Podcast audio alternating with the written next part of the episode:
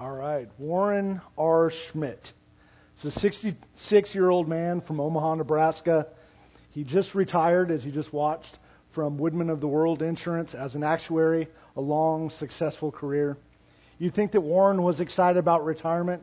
You can see by that clip, I, I don't think he's all that excited. he, uh, this, this movie actually cracks me up. It, to me, it's, it's similar to Napoleon Dynamite in the, in the perfection of uh, just subtle humor. And so this, this old man, he, uh, he retires and he should be happy and he's not, and he's, he's driving off. Uh, after this clip, he's at his retirement party and his best friend stands up to give him a, a, a toast. And in the speech, uh, kind of shapes the whole movie. And uh, so I'm gonna I'm gonna give this speech to you, and I'm paraphrasing in parts just to clean it up. Okay? He says, "I know something about retirement. All those gifts over there don't mean a dang thing. This dinner doesn't mean a dang thing. Social Security and pension don't mean a dang thing. You can see where I'm paraphrasing. What means something, what really means something, is the knowledge that you devoted your life to something meaningful, productive, raising a fine family, building a fine home, being respected by your community, having wonderful, lasting friendships. If at the end of a career, a man can look back and say, I did it, I did my job, then he can retire in glory and in riches far beyond the monetary kind. Take a look at a very rich man. That doesn't look like a rich man to me, right? This is, uh, this is funny and ironic because Warren appears to be successful to everybody around him. He appears to be proud. He appears to be happy to everyone, although it's obvious from the beginning that he's not really happy at all. Warren represents nearly everybody in this world. We go through life trying to uh, achieve what society tells us is important a career, a family, a home, friendships, and wealth. And when you have those five things, you should be very, very rich in life, and you should be very, very happy. But as we find out with Warren, it's not true there's something missing. First day of retirement, he wakes up at 7 o'clock in the morning, which leads me to assume that this is the exact same time that he woke up every day for work. He gets up and starts walking around and ends up sitting in front of the television. And as he's flipping through the channels, he gets stuck on a, on a certain station where there's a commercial for Child Reach. Child Reach is a, is a program for impoverished children around the world. And for $22 a month, you get to feed a kid and uh, help him or her uh, with medical needs and food needs and uh, things like that. So Warren, feeling the urge to to get involved, and he's he's uh, he's lured in by this commercial. He picks up the telephone, and he's finally uh, willing to do something else for somebody else besides himself. A little bit later, Warren gets the packet from Child Reach, and uh, in front of him is a name, Ndugu Umbo, of a six year old little boy from Tanzania.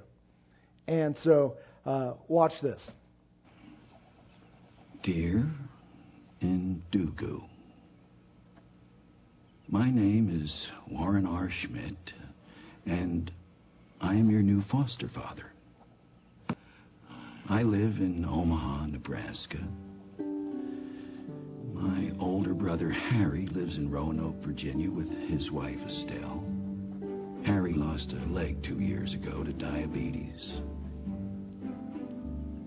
I am 66 years old and recently retired as Assistant Vice President and Actuary at Woodmen of the World Insurance Company.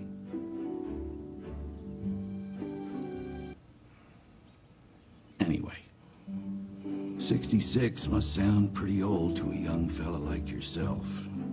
The truth is, it sounds pretty old to me, too.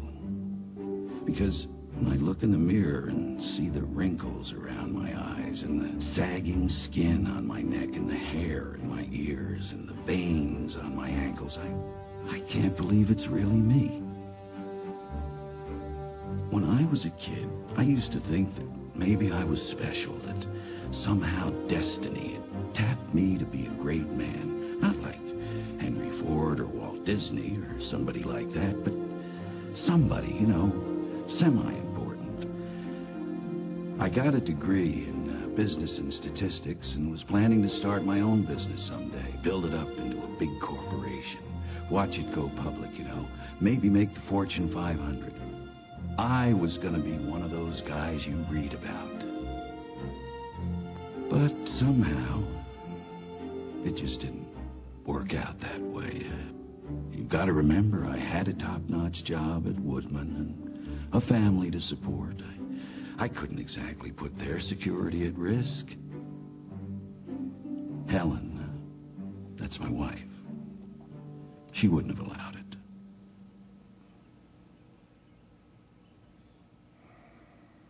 But what about my family, you might ask? Uh, what about my wife and daughter? Don't they give me all the pride and satisfaction I could ever want? Helen and I have been married 42 years. Lately, every night, I find myself asking the same question. Who is this old woman who lives in my house? Why is it that every little thing she does irritates me? Like the way she gets the keys out of her purse long before we reach the car, and how she throws our money away on her ridiculous little collections. And tossing out perfectly good food just because the expiration date is passed.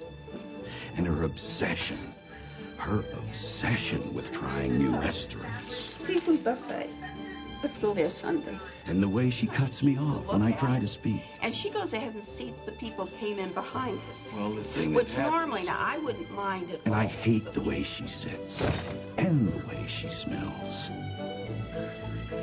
For years now, she has insisted that I sit when I urinate. My promise to lift the seat and wipe the rim and put the seat back down wasn't good enough for her. No.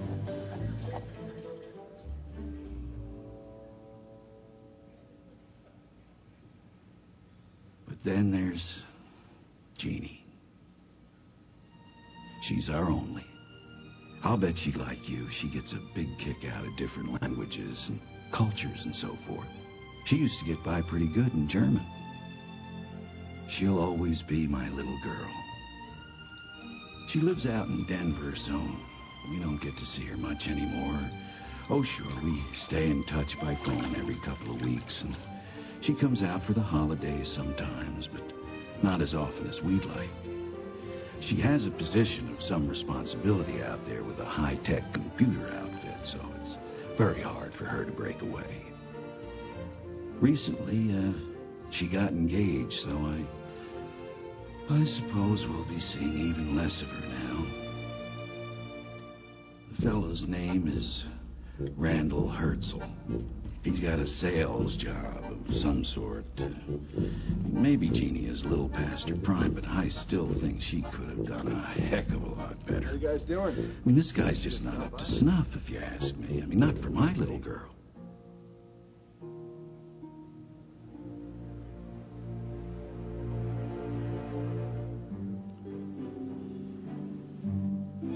I'll close now and get this in the mail. Here I am, rambling on and on, and you probably want to hurry on down, cash that check, and get yourself something to eat. So, uh, take it easy, and best of luck with all your endeavors. Yours, very truly, Warren Schmidt. This movie cracks me up, and of course, Jack Nicholson's voice, yeah, dear Indugu. Yeah, it just, just makes it.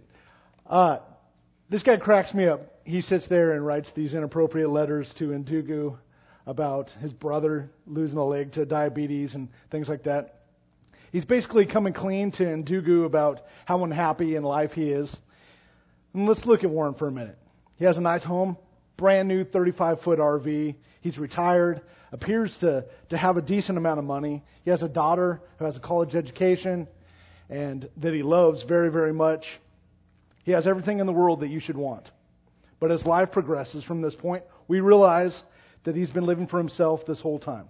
After Warren writes the letter, he goes to the post office and uh, drops the, the letter off, comes back, and he finds his wife of 42 years, Helen, uh, on the floor in the kitchen, and uh, she's she's passed away with a, a blood clot in her in her brain. And this is where the movie really starts to begin, and things start to unravel for Warren, and he realizes that he's a broken, very broken man. Let's uh, in need of a savior. Let's play this other clip.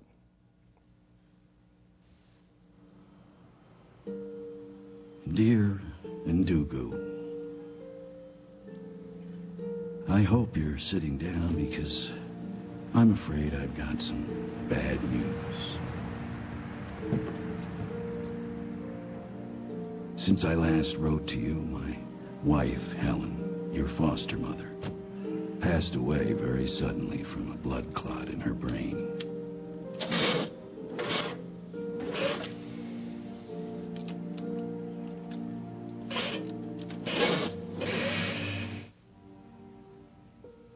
It occurred to me that in my last letter I, I might have misspoken and used some negative language in reference to my late wife. But you have to understand that I was under a lot of pressure following my retirement.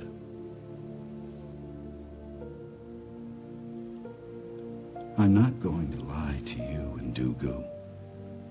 It's been a rough few weeks. And I've been pretty, you know, broken up from time to time.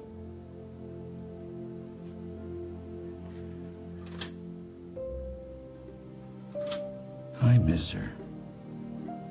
I miss my Helen. I guess I just didn't know how lucky I was to have a wife like Helen until she was gone. Remember that, young to appreciate what you have while you still have it.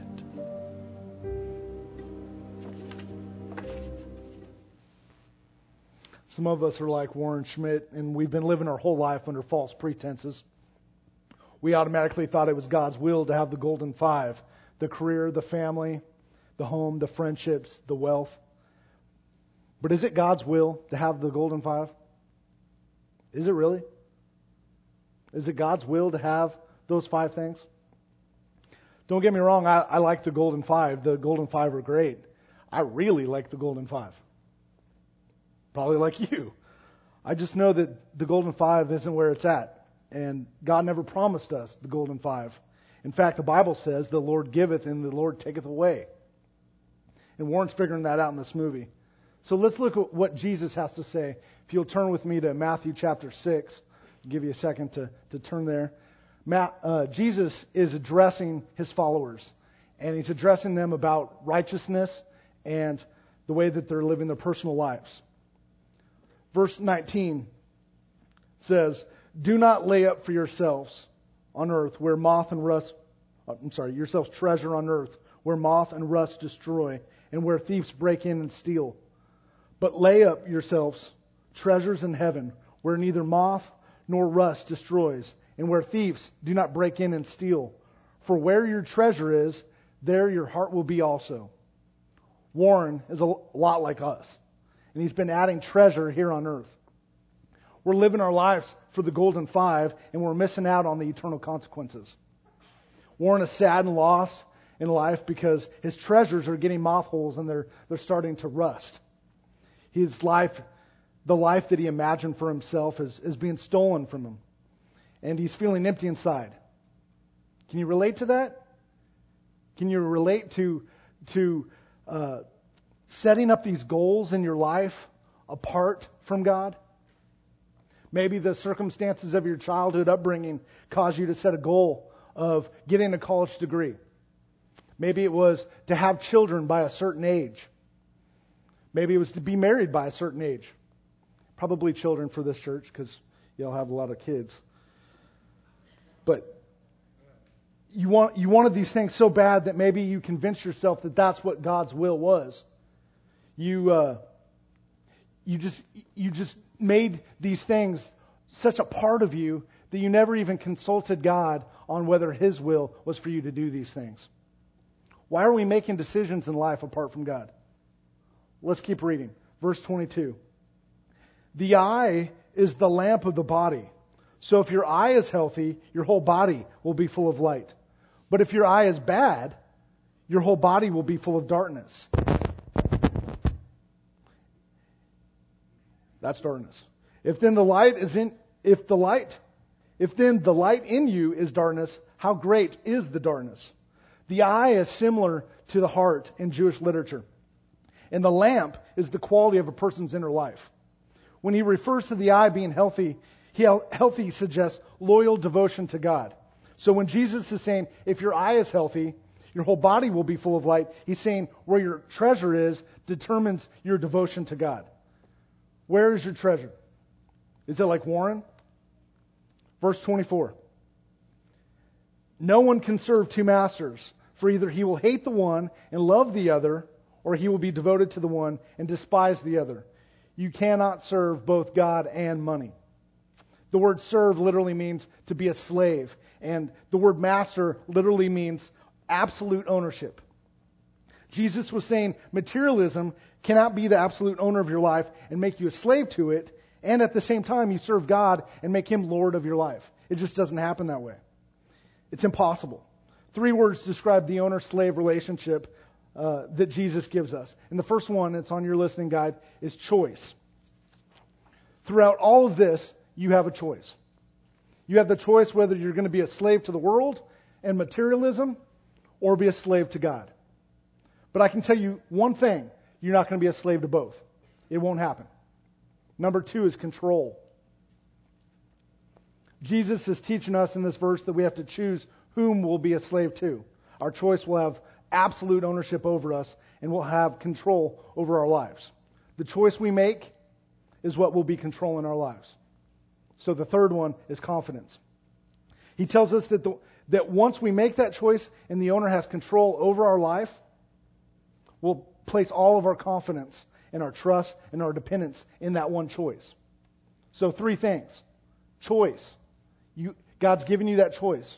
And once you make that choice, it's going to have control over your life and you're going to have confidence in it.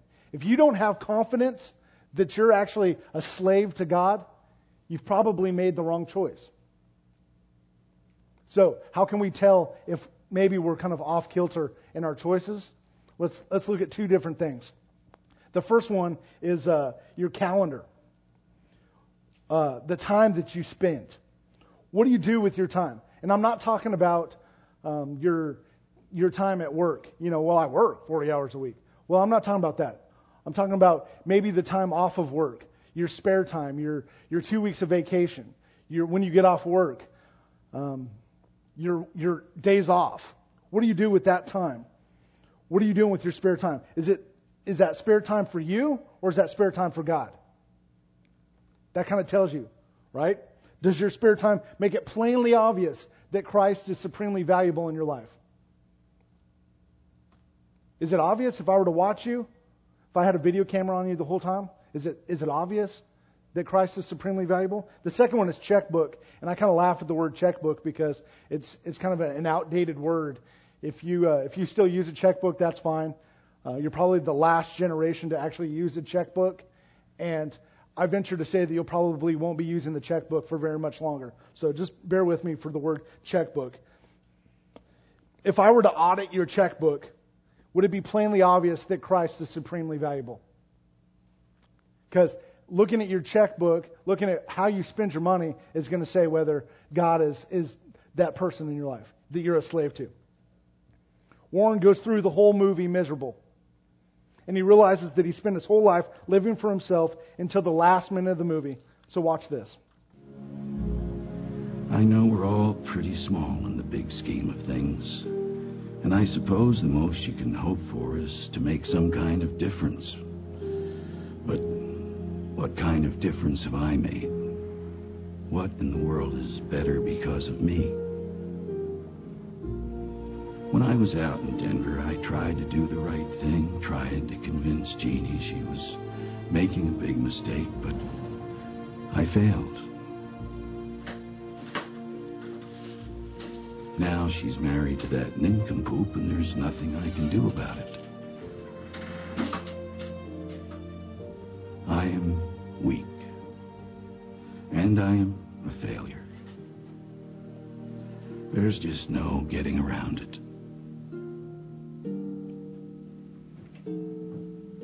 Relatively soon, I will die.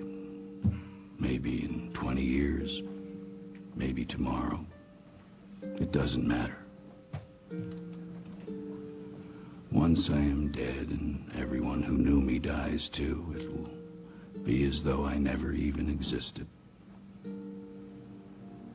What difference has my life made to anyone? None that I can think of. None at all. Hope things are fine with you. Yours truly, Warren Schmidt.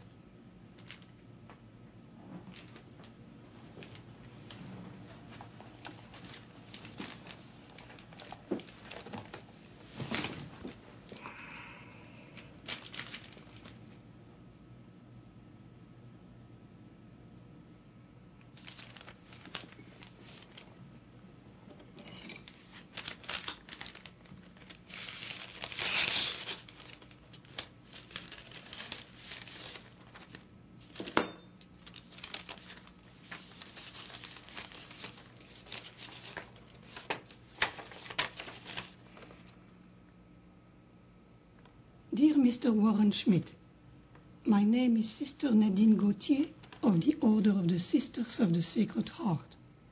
I work in a small village near the town of Mbeya in Tanzania. One of the children I care for is little Ndugu Umbo, the boy you sponsor.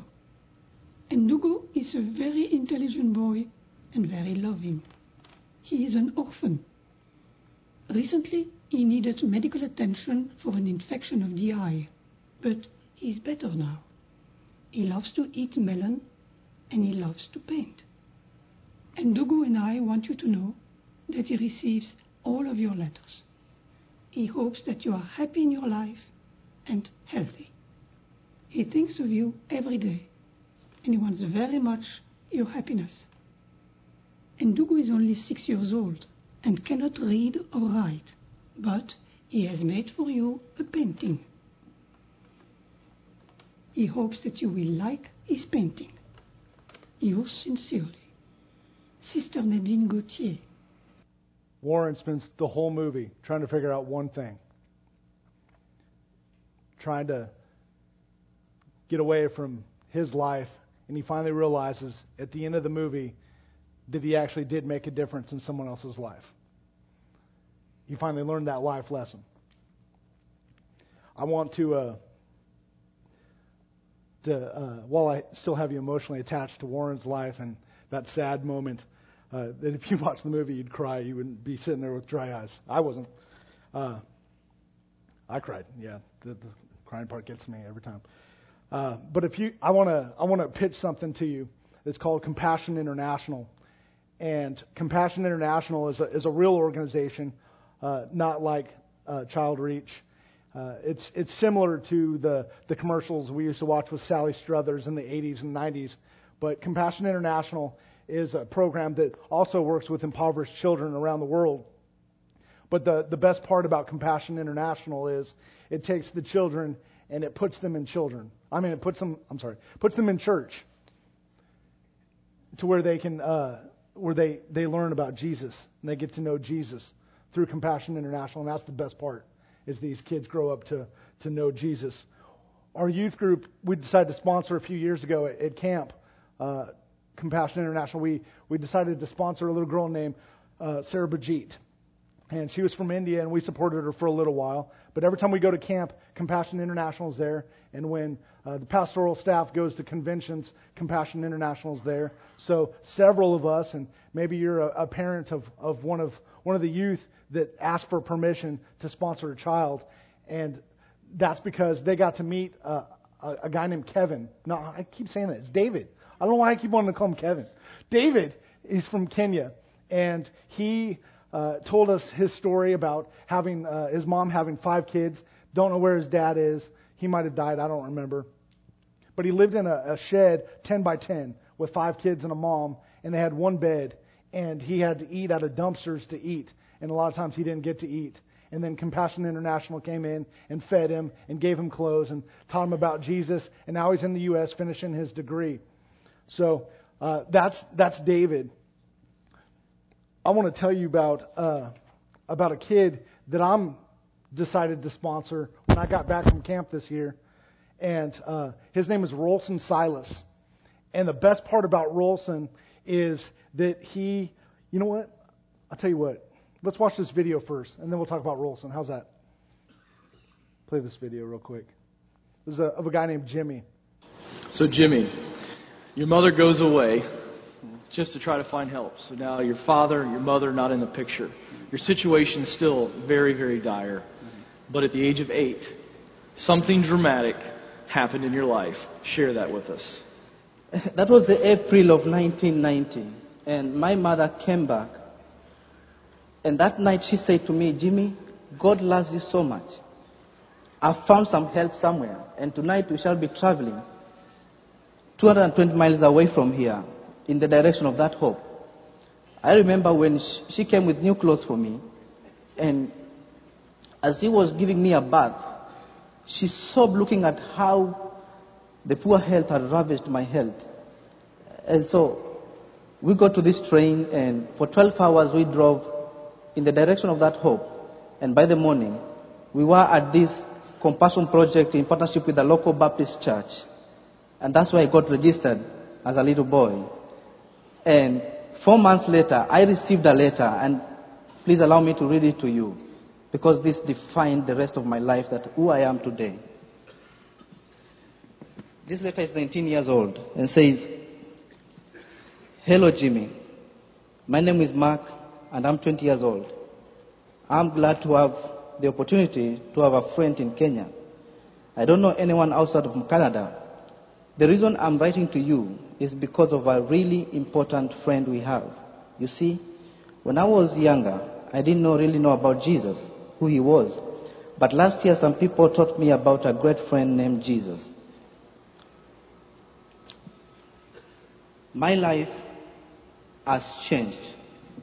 I really love this world and the people within it, all because of God's love for me and you and everyone. So even though you are halfway through the world, I know that God loves you and cares for you. He mapped my whole vision for life. He mapped my whole vision for life in these few words. Because from then, my life is a different life. I'm at Moody Bible Institute right now, studying the Bible to go back to Kenya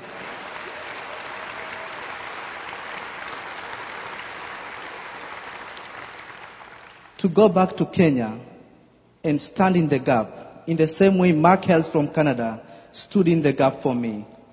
My mother died six years later after the sponsorship.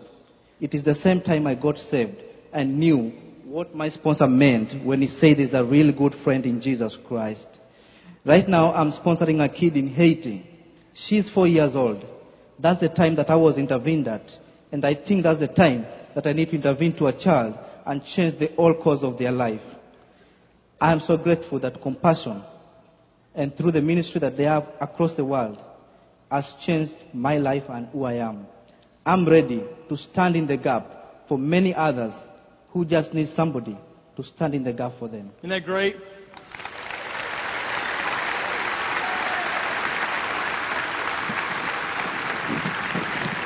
Here's a young man whose life was changed by the love of Christ being put in action through a young 20 year old, and now he's standing in the gap and helping others. One question Have you ever talked to your sponsor?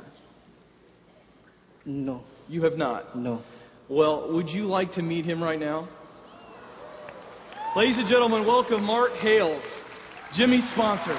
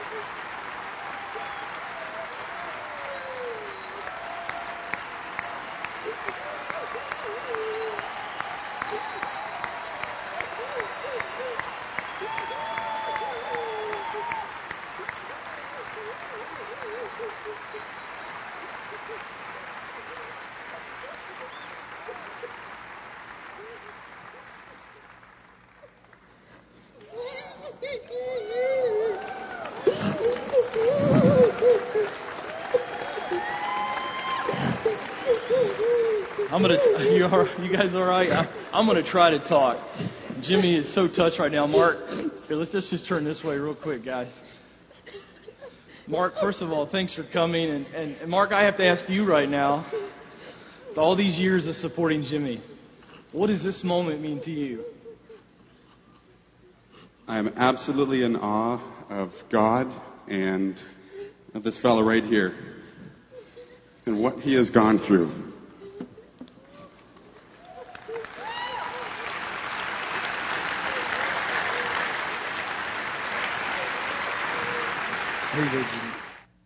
I love this video. Yeah, I love this video because you can see the impact that Mark made in Jimmy's life. Uh, I was there. Doug, were you there at that point? Yeah. Man, we were there uh, at this Catalyst conference when this happened. And it, it changed my life to see what an impact uh, Mark had on Jimmy. And because of that, I wanted to, to kind of set it up to where I could be doing the same thing. So I could be like Warren, so I could be like Mark here and do the same thing. So uh, Amanda and I have adopted a little boy, or we're sponsoring a little boy named Rolson Silas. And the cool thing about Rolson is I went online and I got to pick where he's from. And uh, Rolson lives in a town called Gressier. And Gressier is uh, the town where we went to church last year in Haiti. And so in August, I'm going to get to go and I'm going to get to meet Rolson. And he's four years old, so he, you know, doesn't hasn't developed life yet the way that, that Jimmy Wambua has.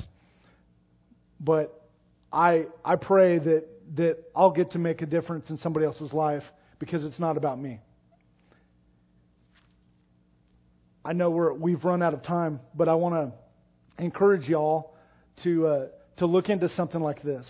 And if you'd like to know more about Compassion International, I'd be happy to talk to you about it. Uh, several of us in the church are actually sponsoring kids through Compassion International. But the one thing I want to leave you with, I want to encourage you to read Philippians chapter 3, the whole chapter. And I want to see if you can relate to what Paul says in Philippians chapter 3 when he says, Whatever gain I had, I counted as loss for the sake of Christ. Indeed, I count everything as loss because of the surpassing worth of knowing Christ Jesus, my Lord. For his sake I have suffered the loss of all things and count them as rubbish in order that I may gain Christ. Paul saying nothing in this world is, is, is more valuable than knowing Christ Jesus. He counts everything as rubbish. And when you actually translate the word rubbish, it's not rubbish. It is literally the cuss word that you would use for dung. That's how lowly he's saying these things are. He's, he's saying that he considers his, his career as dung, his family as dung. He considers his home as dung, his friendship, his money, his clothing, his food as dung. Nothing is great as the surpassing worth of knowing Christ Jesus. And you have, a, you have the chance to make a difference in someone else's life. This movie never lets on that Warren ever came to know Jesus. But let's just imagine for a second that Child Reach is Compassion International. Warren led somebody to Jesus. He led Ndugu to Jesus through Compassion International, through Child Reach. And you have that ability too.